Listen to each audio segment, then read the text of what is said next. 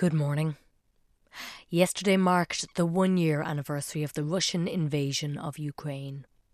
Morning Ireland brought us this reminder of the devastation and brutality of this war.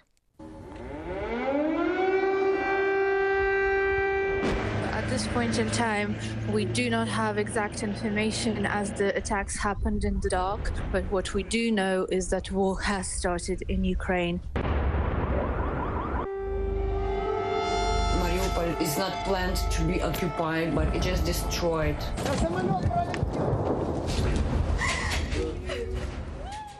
Well, you have your suitcase with you. Are, are you planning to leave Kiev? What, what are your plans? No, we are standing.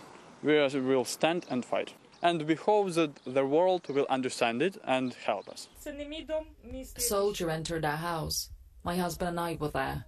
At gunpoint, he took me to a neighboring house. He was ordering me, take your clothes off or I'll shoot you.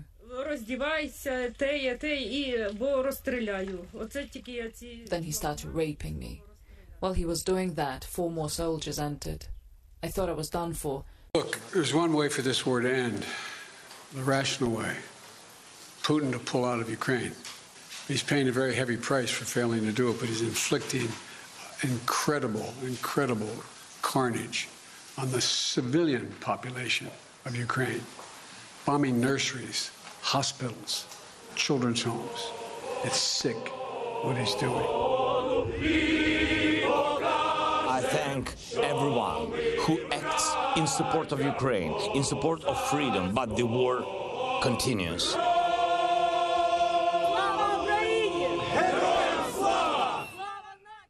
From Morning Ireland.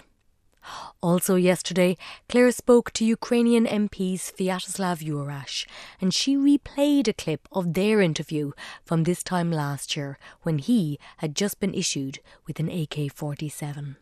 I'm no uh, soldier. I'm not exactly uh, uh, trained to its full proper extent. But the reality is that when you have to fight for your life, you learn pretty quickly. We yesterday had a start of, uh, the effort to try and provide means for everybody who uh, who wants to help defend their country. I was in a huge queue of MPs actually waiting to, to try and get the weapons to try and uh, again resist the Russians in every way imaginable.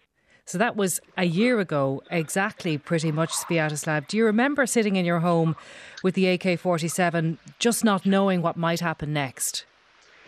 Vividly, and uh, to be honest with you, at that point, I was very confident that uh, I am committed to this fight uh, in whatever way it shall proceed, because this is our country and we shall defend it in every single way with every single one of our um, instruments, including AK 47s. And having experienced all that you have over the course of the last year, do you feel like a different person to the man who queued up for the AK 47 a year ago?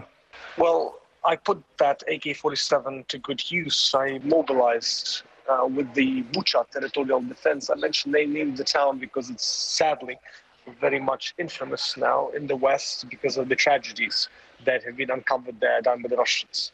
Have you been involved in direct combat then? Yes, yes. I've been in the trenches for many, many weeks. It's the place which has the most meaning as far as uh, the fact that your country is uh, living through through basically the biggest challenge of this century, not just in not just uh, in Ukraine, but uh, I dare say uh, globally. Ukrainian MP Sviatoslav Yurash with Claire and it was a week of meetings and speeches. On Monday, a surprise visit to Kiev by US President Joe Biden and a pledge of $500 million in financial and military aid. On Tuesday in Moscow, President Vladimir Putin gave a speech, one that came in just short of two hours. Former British ambassador to Belarus, John Everard, took a time out and spoke to Claire. He's still going and uh, he's into over an hour and a half now of his speech. I know that he said the West will use anyone, terrorists, Nazis, even the devil himself, in order to fight Russia. That address has been filled so far with comments about the role of the West, hasn't it? Yes, it has. Uh, Putin has stuck to the script that he, he actually outlined even before he invaded Ukraine. Um, that the problem with Ukraine is the West, that Ukraine is intrinsically part of Mother Russia, sacred site, Kiev, an ancient Russian city, and that the West is trying to pull Ukraine away from Russia and create a kind of alternative Russia. This is all the West's fault. Russia is the victim and is simply trying to defend itself. We've heard it before, but he said it today with much greater flamboyance and much greater emphasis. And when it comes to decadence, the West and its liberal values are not to be trusted. He is repeating that assertion that Russia was facing a Nazi threat. Yes, and this has been echoed in uh, right across Russian society. I mean, moving away from the speech slightly, um, they have uh, started to talk about NATO Nazis in the suggestion that, that NATO is actually a neo Nazi organization dedicated to the overthrow of the culture of Mother Russia. Um, rather nastily, uh, talking about culture, there was a section of the speech on LGBT rights uh, where Putin made clear that essentially he didn't think that they should have any, um, that the only valid relationship uh, in this sphere was between a man and a woman who then begat children, and that the West was decadent. And that was a point at which the audience rose to its feet and clapped. Not mm-hmm. a pretty sight. Mm-hmm. Because he accuses the West of trying to destabilize family life in Russia. Yes, he does. He regards what we regard as, as legitimate discussion of LGBT rights as uh, as cultural imperialism. Um, that this is uh, that the Russia has values and the rest is challenging these and is therefore aggressive. Later that same day in Warsaw, a counter speech from Joe Biden. When Russia invaded, it wasn't just Ukraine being tested. The whole world faced a test for the ages. Europe was being tested. America was being tested. NATO was being tested. All democracies were being tested. And the questions we faced were as simple as they were profound. Would we respond? Or would we look the other way? Would we be strong? Or would we be weak? Would, be, we, would, be, would we, the, all of our allies, would be united or divided? One year later, we know the answer. We did respond. We would be strong. We would be united. And the world would not look the other way. For analysis, Cormac on Drive Time was joined by Russian security expert at think tank Chatham House, Keir Giles. Can I ask you about the promises made in Biden's speech? Uh, were there any uh, any talk of um, sanctions, further sanctions? No, in fact, uh, the content was very lacking. Uh, there was a lot of defiant language. There was a lot of promises to to come to the aid of people who are under attack. Some of which are a little bit questionable because his reading of the North Atlantic Treaty is uh, is a little bit off beam. It seems there was a lot of thanks to Poland for stepping up and assisting Ukraine not only with the direct help but also with receiving nearly two million Ukrainian refugees. Uh, but it wasn't very much in terms of actual substance. There wasn't a lot going on there that people were might possibly have been hoping for in terms of new announcements of support for Ukraine. From Drive Time. This week also saw increasing visibility of China. On Wednesday, its top diplomat met Putin and vowed to deepen their strategic cooperation. And yesterday, a 12 point peace plan from China calling for a ceasefire and peace talks.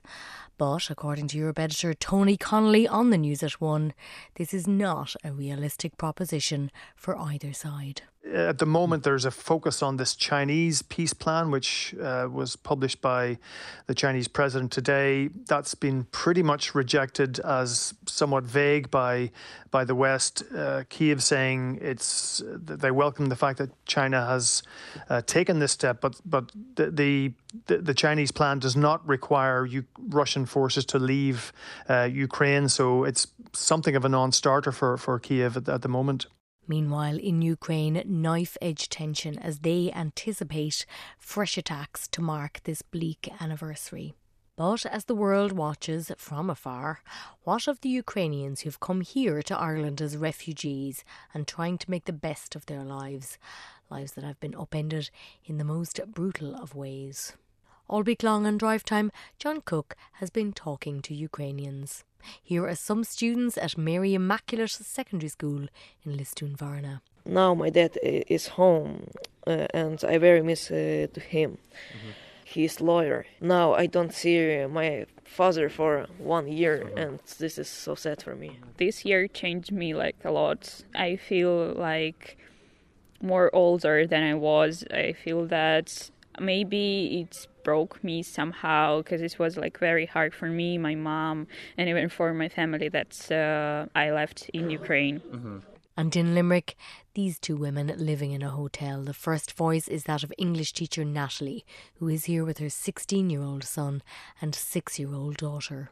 We thought that it would will take one one week. That's all, and we will uh, come back to our city, to our houses. But nothing happened, and uh, my husband told me that I must go with my uh, children uh, abroad. Mm-hmm. You said you hoped it would be one week, then you could go home, and and as it it becomes one year now, how do you feel?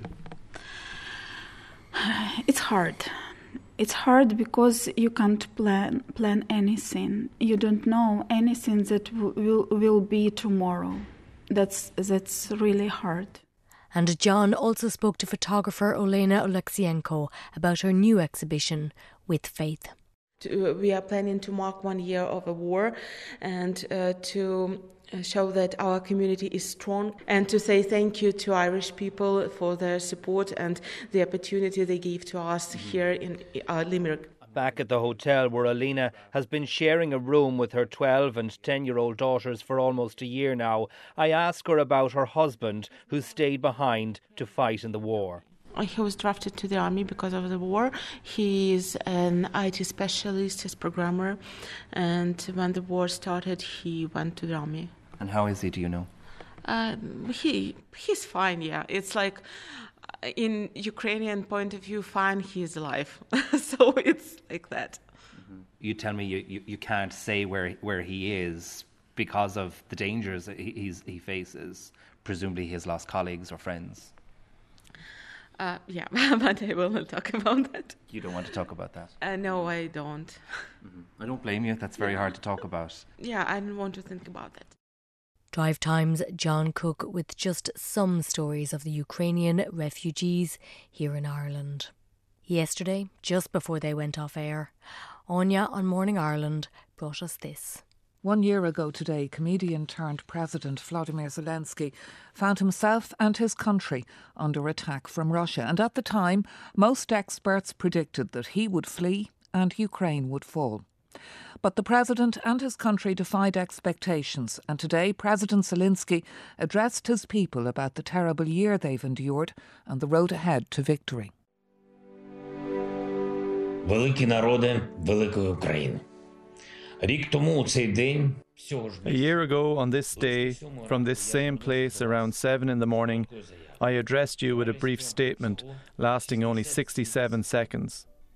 We are strong, we are ready for anything, we will defeat everyone. This is how it began on February 24, 2022, the longest day of our lives, the most difficult day in our recent history. We woke up early and haven't slept since. Almost everyone has at least one contact in their phone that will never pick up that phone again. He who will not respond to the SMS, How are you? Those three simple words got a new meaning during the year of the war. We became one big army. We have become a team where someone finds, someone packs, someone brings, but everyone contributes. Its main conclusion is that we have survived, we had not been defeated, and we will do everything to win this year.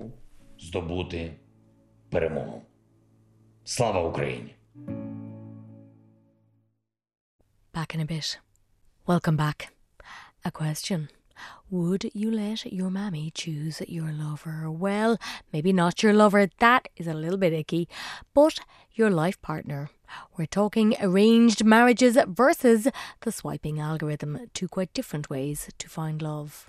And the premise behind a new film called What's Love Got to Do with It, from producer and screenwriter Jemima Khan, who you might recall was once married to cricketer and Pakistani politician Imran Khan. She spoke to Miriam. We all assume, I suppose, in the world we've got to fall hopelessly in love randomly and that arranged marriages or assisted marriages can't work. But Do you think that's right? Or you, did you change your mind when you lived in Pakistan? Yeah, I did. I lived in my ex husband's joint family household with his uh, father and his sisters and their husbands and their children who later on grew up and had arranged marriages. And they'd all had arranged marriages. There were no love marriages, what they call love marriages in in his family, right the way through from, you know, the, the aunts and uncles who'd met on the wedding day through to assisted marriage where the children had been introduced by their parents and you know encouraged to get to know and decide themselves. And i genuinely you lived with you live with people. It's hard to hide if you're actually living in the same house. Uh, and i genuinely saw some very happy arranged or assisted marriages. Um, and i did actually, you know, it did cause me to reflect on. I mean, you know, if we're letting an algorithm uh, select for us, why not also consider letting the person who kind of knows us best and loves us most have a go at selecting too? And lest you think all of this is in the past, not so. It's still the norm in most of the world. If you look at the kind of global statistics, more people have arranged marriages than not in today's world, which is a weird thought given how alien a concept it does feel to most people growing up in the West. But would she consider something like an arranged marriage? I'm not here to kind of judge that one way is better or one way is worse, but I think there's something interesting in the idea of walking into love rather than falling into love. The idea of simmer then boil and you know, I I mean, I can say personally, I've definitely been ruined on a on a diet of rom coms growing up, um, and you know, I think we do kind of have these expectations of a sort of you know of a love that's going to complete us and mm. that is you know almost takes the place of religion in its um you know mythological uh, uh, grand status.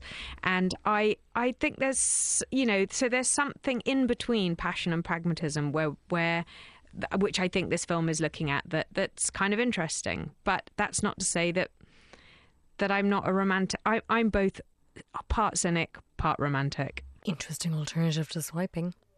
But then, as the interview was coming to a close, Miriam asked her about her fear of flying, which elicited this terrifying story. I was in a plane that got um, hi- hijacked. Um, a madman tried to suicide crash a British Airways flight I was on in 2001. I was on board with my children, and he got uh, hold of the. Um, he jumped into the cockpit seat got hold of the controls and tried to suicide crash the plane. We fell 20,000 feet, and um, it was only thanks to the pilot who managed to, who was having a rest and managed to make it back up to the cockpit, who had been watching a National Geographic a program with his son the night before about sharks, and they said the vulnerable point on a shark is the eye, or maybe he even made that up, but he basically couldn't get this man had the literal strength of the insane, insane and couldn't get dislodge the guy from from the the seat, and he pulled him out by the the eye, thus gouging his eye out, and in the process. Uh, had his own thumb and his ear bitten off. So it was all very, very dramatic. And he, to his great credit, came on the tannoy immediately and said, in tears, a bad man's tried to kill us all, but we're all right now. And then about five minutes later, he went, This is your captain, Captain Hagan. We'll be travelling on to Nairobi. Completely composed again. Um, so it was quite, yes. So I, for years I couldn't fly. Um, I found it really, really hard to fly, and I would take trains if it was Europe. And I have now finally got over my fear, and I managed to fly to Australia to promote the film. So yay quite frightening. Jemima Khan with Miriam. Oh, and by the way, Irina reviewed her film A House Divided, two stars versus four. Now, death. Yes, we know it's there, but we don't really want to know it's there, and we don't want to dwell on it. And the death of a child, well, that is almost unimaginable with Ryan Jane Richardson, a nurse specialising in paediatric oncology and palliative care. I deal in communication. You have to deal in a communication that no one wants to, to, to, to have in their life. Let's face it. You have to say things that no one should say, but must say, especially to um, children of all people. Um, talk to me through a little bit about that, Jane. Um, talking to uh, parents, holding the hands of parents, uh, talking about a, a, cancer diagnosis, talking to a child and saying it's limited. Um, where do you go with this? I, I, first of all, I would say that it's a very privileged role, and it was one that I'm very, very privileged. To Why is it a done. privilege to, to deliver such sad and bad news? Because it's horrendous. It's something that no parent ever wants to hear about their child. No child ever wants to hear this. It's the cruelest thing that can ever happen. But to be able to support families isn't that a privilege to help them at their darkest time that you can be there to support them? No, That's an I, honour and a privilege. I don't see it that way at all. I would be so scared and so upset and so. I would find it so dark that I wouldn't see it as a privilege. I see it as a, as a desperately difficult thing to do, and I, that's why I'm asking you in a non-challenging way. Yeah, it's actually I'm in awe, and I mean that of of, of people like you to do what you do. I could never even think about doing it, let alone acting on that. So talk to me about the privilege. It's well, I think it's it's it's it's an honour, and I, I think you're there to support the families because it's the families and the children that are going through it. We only play a small part in supporting them and sure. helping them. And she talked about the honesty and weirdly the humour. I, I remember one girl in particular. The mum, uh, unfortunately, just said, I, "I can't tell her. Will you tell her?" So I How went, old was the girl? She was a teenager, so she, you know, she knew No. what was going to happen. She knew by my face. I went in and we sat down. I held her hands, and we both cried. She knew, but I can't. I, I mean, you've met me before. You know I, my emotion on my face. I don't hide it. And What do you say? What's the language? the language is age appropriate. That is the So most for a important teenage thing. girl, you Uh, For a teenage girl, I, we sat in. and I said, "I'm so sorry, darling," and she said, "Am I going to die?" I said, "Yes, you are." I'm so sorry. I wish I didn't have to say this to you. I wish it was something different. I wish with all my heart this was something different. But we can't. The doctors have tried everything, you know, and we go back over the history. And she actually knew it herself. And she said, I knew I didn't want to just let my mum and dad know. I knew. But what was amazing about her is she wanted, she was very aware of her parents and she wanted to write a will. So I helped her write her will. And she wanted certain things. And we, we did that. And, do you know, even in such sadness and such tragedy, there can be humour. Now, I know that sounds really strange, but It there can be it doesn't sound strange all. because um, I, I was talking to the priest as well, and the priest was Mm. amazed by this girl, and he was saying, "She's amazing. You know, she even, you know, she even wanted Poppy on the altar." And I said, "Father, you didn't agree to have Poppy on the altar, did you?" And he said, "Yeah, why?" I said, "You know, Poppy's our horse." it's the first time I've ever heard a priest curse, and it's probably the last time. But it was Yeah. just, you know, Okay. the, you know, clever girl, clever girl, you know. But it's just. Oh, you've got to admire that one. But as Jane Richardson told Ryan, there was anger, but also a peace of sorts. One girl was angry she'd never see the end of the Hunger Games. You know, another boy was angry, you know, that he wasn't going to see some big football match that was happening, you know, things like that as well. And it's How just, cope, how do they cope with the enormity of knowing? do you know, it's strange. A calmness comes over them. The ones that know. Some parents don't want their children to know. And that's, again, that's for the parents, depending on their ages. But again, the older children, they know a calmness comes over them. And the most important thing for them is families. They want to be with their families. And Constantly. constantly. It's family. It's that's the most important thing, and it's supporting the families and uh, helping them to, you know, have. And a good death sounds terrible, but it's to have as good as death as they can because there's no one rule there's no one size that fits all. It's what's best for the family. And our roles as the healthcare professionals and it's not just nurses it's doctors nurses social workers healthcare assistants. Uh, you know we had one uh, one child i remember as well who uh, was he loved the henry the hoover. And the domestic staff would come in and they would deliberately t- t- tear up papers just so this child could go and hoover them up.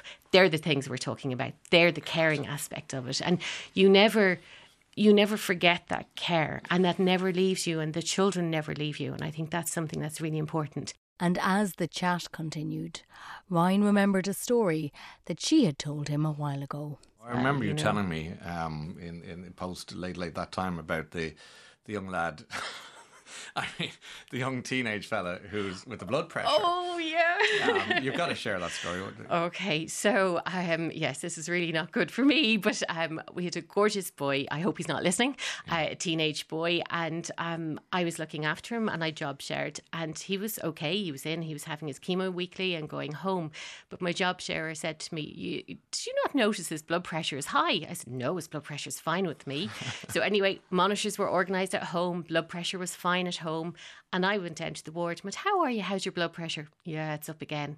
I said, that's really strange. Can I take it? I took it. It was normal. So in my innocence, I was like, okay, is it white coat syndrome? Were you worried because you're out in the ward? What is it? And then I realised as the beautiful student nurse walked by, and I went, did she take your blood pressure? Yeah. Oh, no wonder it's up. So then I had to go to the Oh, consultant, tell the consultant I've actually cured him of his blood pressure. And so the consultant came down and said, yes, I believe Jane has cured you. Only women over a certain age are taking your blood pressure from now on because they're a different type of hot. And it was like, so there you go. Menopause had started. Oh gosh! Oh, that's so funny. Uh, the poor young lad's nerves are gone. Jane Richardson with Ryan. On Arena, an hour long special with an audience and Sebastian Barry on the publication of his latest novel, Old God's Time. And as we move through the novel, we learn that the characters of Tom and his late wife June had grown up in Catholic institutions and suffered sexual abuse. And on this, Sebastian Barry is unflinching and unforgiving. the problem with what we call almost cloakingly clerical abuse or abuse or neglectful nuns or the rest of it is that there's nothing really in the statute books, in my, to my mind, that properly covers the crime. Because to me, just having been so bothered and obliterated, obliterated by it over the years and the contemplation of it, to me, it is in in effect, to, in my legal mind, either a murder or attempted murder, because what you do to the child is you take away entirely the road that was before them in their lives. Um, you rescind their future, you cancel their future. And in other words, it, it sort of destroys time. It's a murder of time. It's a murder of person's spirit. And the person can only struggle to reconstruct themselves. The judiciary of the day, far from being the people who would come to the assistance of victims, were actually people, if they will forgive me for saying so, deeply complicit in the creation of victims, because they were the people sending uh, children to these places. I still get a strange odor from all these uh, redress boards of a fundamental lack of understanding of the nature of the crime. There's still a tendency, it seems to me, as people are tortured, to try and repeat what happened to them, to prove what happened to them, to get a few shillings, that they don't realize that what they're talking about is, in effect, murder. And while much of his novel deals with Ireland of the 50s and 60s, the influence of the church, Barry argues, can still be felt in the Ireland of today. I suppose I am eh, eh, anti clerical, but I'm an enormous fan of men in dresses, as you may have noticed from Days Without End, but possibly not in this instance. I mean, men in those frightening black soutanes in school when you're just small and uh, they're, they are trying to tell you how to be. They terrorized us about our own bodies, you might say. And at the same time, there's a percentage of priests, maybe also as a result in some way I can't quite work out of the 19th century, preying on children. So we, we lived in this world where this body, let's just concentrate, if we may, on the priesthood, who are both trying to tell us about our sexuality and some of them also assaulting our sexuality. So for me, as a human being, a human person alive in this time, the son of, um, do you know, a young gay man and myself, even now, when I hear the current Archbishop of Armagh saying, saying in that strange tone they use when they're about to say something catastrophic, that to be gay is not a sin, but homosexual acts are a sin. And I, you know, God forgive me.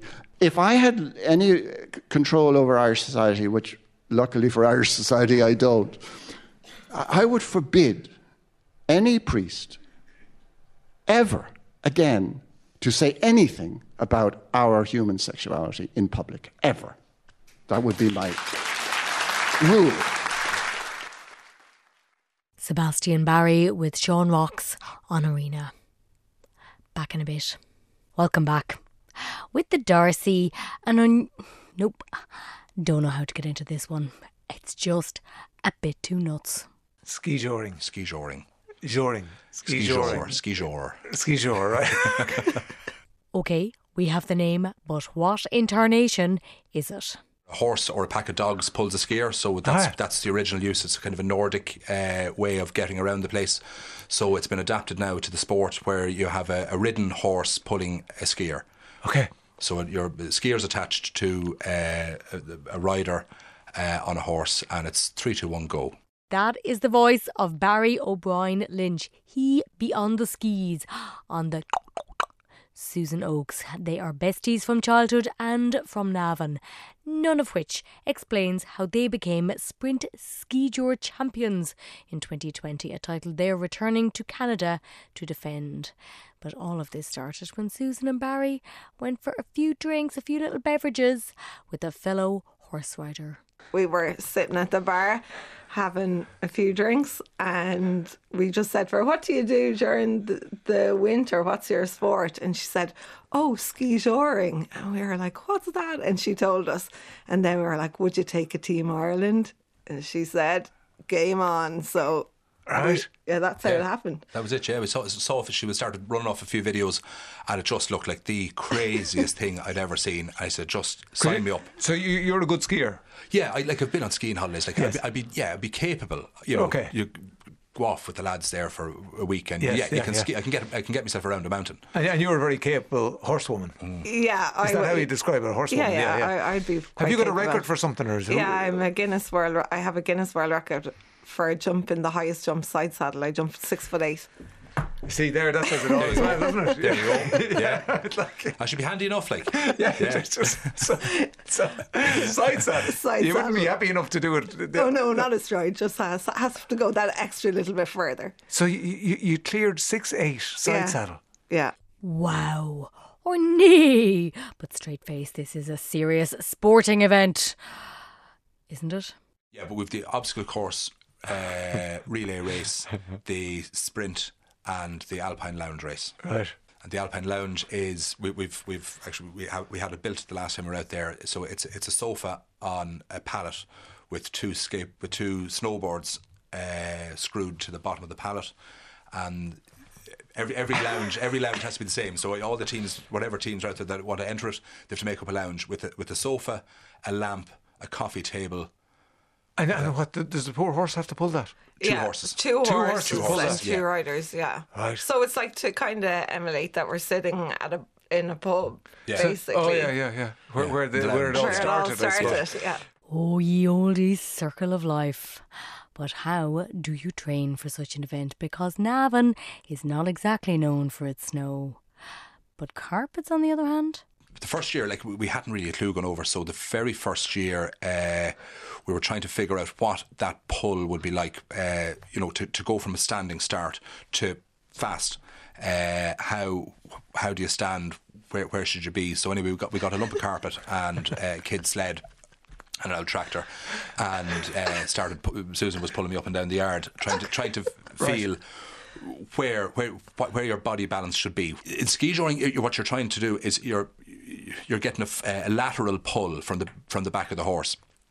And the skis are, are obviously underneath you. So what you need to do is keep the skis in front of you until your your your body balance can get your, your you can get your upper body over Right. the front of the skis Okay. again Yeah. and get yourself steered up the course. So, so you you managed to work out all this in, Yeah. in a farmyard In on a, piece of carpet and a Yeah. kid's sleigh been pulled by an old tractor.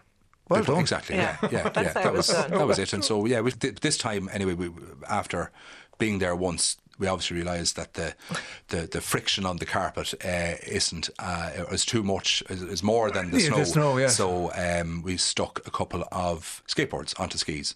So we're able to because there's no there's obviously less friction there. Yeah. So we're, we were right. able to And I rode that. a horse instead of driving a tractor this All right. time. So I'm trying to get this picture. This is like, can I have the rights to the movie? Can I buy them? How much do you want for the rights to the movie?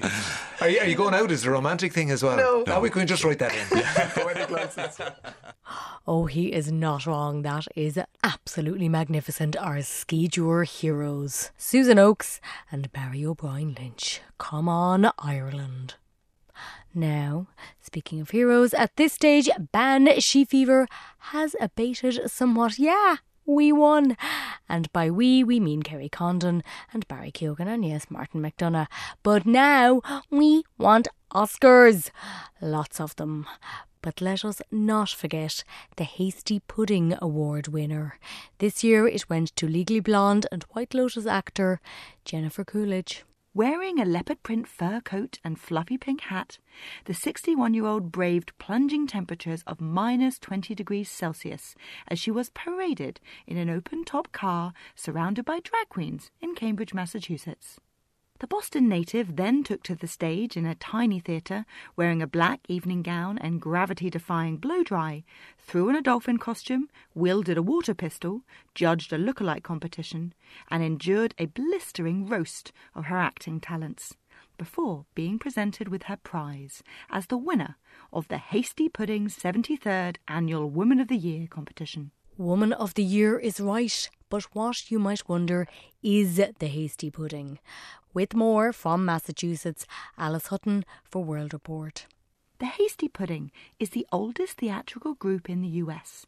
Founded at Harvard University in 1844, with the society itself extending back to 1795. Every year since 1951, the undergraduate students write and star in an original production and charity fundraiser, with a famous actress invited to take part, including, over the years, luminaries like Meryl Streep and Elizabeth Taylor. Just like Coolidge, however, the Hasty Pudding has also undergone its own metamorphosis after the all male group finally ended its decades long ban on female students as recently as 2018. Only since 2018? Oh my. But Coolidge, for one, was delighted. Here's why. Afterwards, she explained that the night was more important than any film or TV show in her whole career because her father had attended Harvard in the 1940s, as had both his brothers, who had also been members of the Hasty Pudding Theatricals back when it was still an all male outfit. With real tears in her eyes, Coolidge cradled the pot close and called the experience of finally going to Harvard a dream come true. Aww, from World Report. Politically, here at home, all change at the Social Democrats. The world of politics wasn't so much rocked as meekly nudged in the arm this week when the Social Democrats teased what they called a significant announcement. That turned out a tad overstated, as two people unknown to anyone who doesn't subscribe to at least two political podcasts resigned as co leaders of an eight year old party, currently attracting 2% in the polls. After you, Catherine. Ah, no, after you, Roisin. Oh, no, after you, Catherine. Honestly, after you, Roisin. No, I insist. You. Oh, you, you. Ah, ah, ah, we- We've been co leading this party for eight years now, Yes. and by this stage we could almost finish each other's ineffective policy announcements. And look, Denis O'Brien hasn't done anything fun enough for me to smack down in ages, so the fun is really over. The Soc Dems will take less than a fortnight to select a new leader from its thin ranks of new age howies and mild mannered lefties. TDs who couldn't be more woke if they were rolled up in Greta Thunberg's yellow coat and chained to a hedge by Antashka. Mícheál Lehane, it's me, I'm the problem, it's me, RTÉ News. Very bold. Now, it is about two hours behind you at this stage. Phew. But it turns out the most stressful time of the day is 7.23 a.m. Here is Dr. Yolanta Burke, Associate Professor at the RCSI University of Medicine and Health on Drive Time. About one hour before we wake up, our cortisol levels start rising and then they soar. And for the rest of the day, they try to lower themselves until we go to sleep and wake up again, and the same thing happens. Although sometimes um, it's not as easy when we experience a lot of stress, the cortisol levels go up and down throughout the day. And definitely, uh, the daily hassles you've just mentioned make a huge difference to this. Okay, so sorry, because I was about to say maybe this is just a, a, sort of a natural thing that our cortisol levels are going up anyway, and, and no matter, like, you know, that the morning routine, however hectic it is, um, doesn't matter. But it does matter, doesn't it? It makes it just an awful lot worse. It does, and if we have many daily hassles, it's it's even um, more detrimental. Those daily hassles are more detrimental to our health than um, maybe even big traumas that we experience really? uh, in some cases. Because when big traumas happen, we often get support from others. We even kind of give ourselves um, pat on our back for for dealing well with some adversities. But when uh, the whole load of bad things, small bad things happen, like, for example, the daily hassles. Um, we tend not to give ourselves a break. We tend to blame ourselves for not dealing well with what we're experiencing. Mm-hmm. And there is nobody with lasagna um, uh, on the doorstep helping us through it. And her suggestion to make our own lasagna, so to speak, get up earlier, establish a routine, and hopefully then eliminate any additional stressors. But Sarah too had done her research. She thought we all needed to be a little bit more Larry. Larry Gogan, everybody will remember him, legendary broadcaster Larry Gogan, and he was undertaking some tests and asked to wear a heart monitor.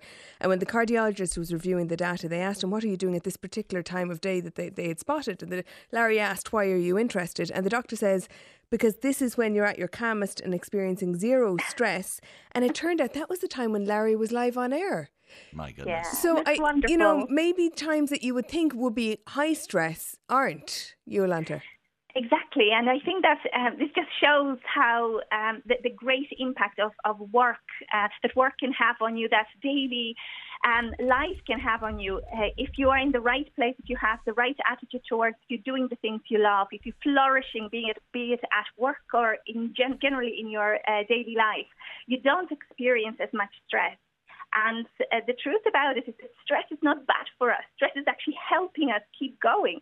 If our stress levels didn't go very high up in the morning, we wouldn't be able to get out of bed in the first place. We wouldn't be able to concentrate, do the work, and do the things that we that we love doing throughout the day. So, uh, stress is not so bad. Okay. Uh, but, uh, this stress obviously is, but the, absolutely, if if we are enjoying it, um, I'm sure that it doesn't really matter what we're doing okay. as long and, as and try to bring it down during the day if we can, so that we can all get to sleep at night, so we can do it all again the following morning.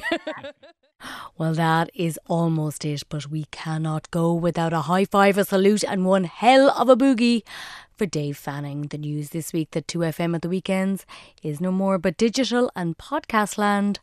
Watch out, he is coming for you if you can keep up with him. Well, that is it for this week's playback. Thank you for listening. Talk to you next week.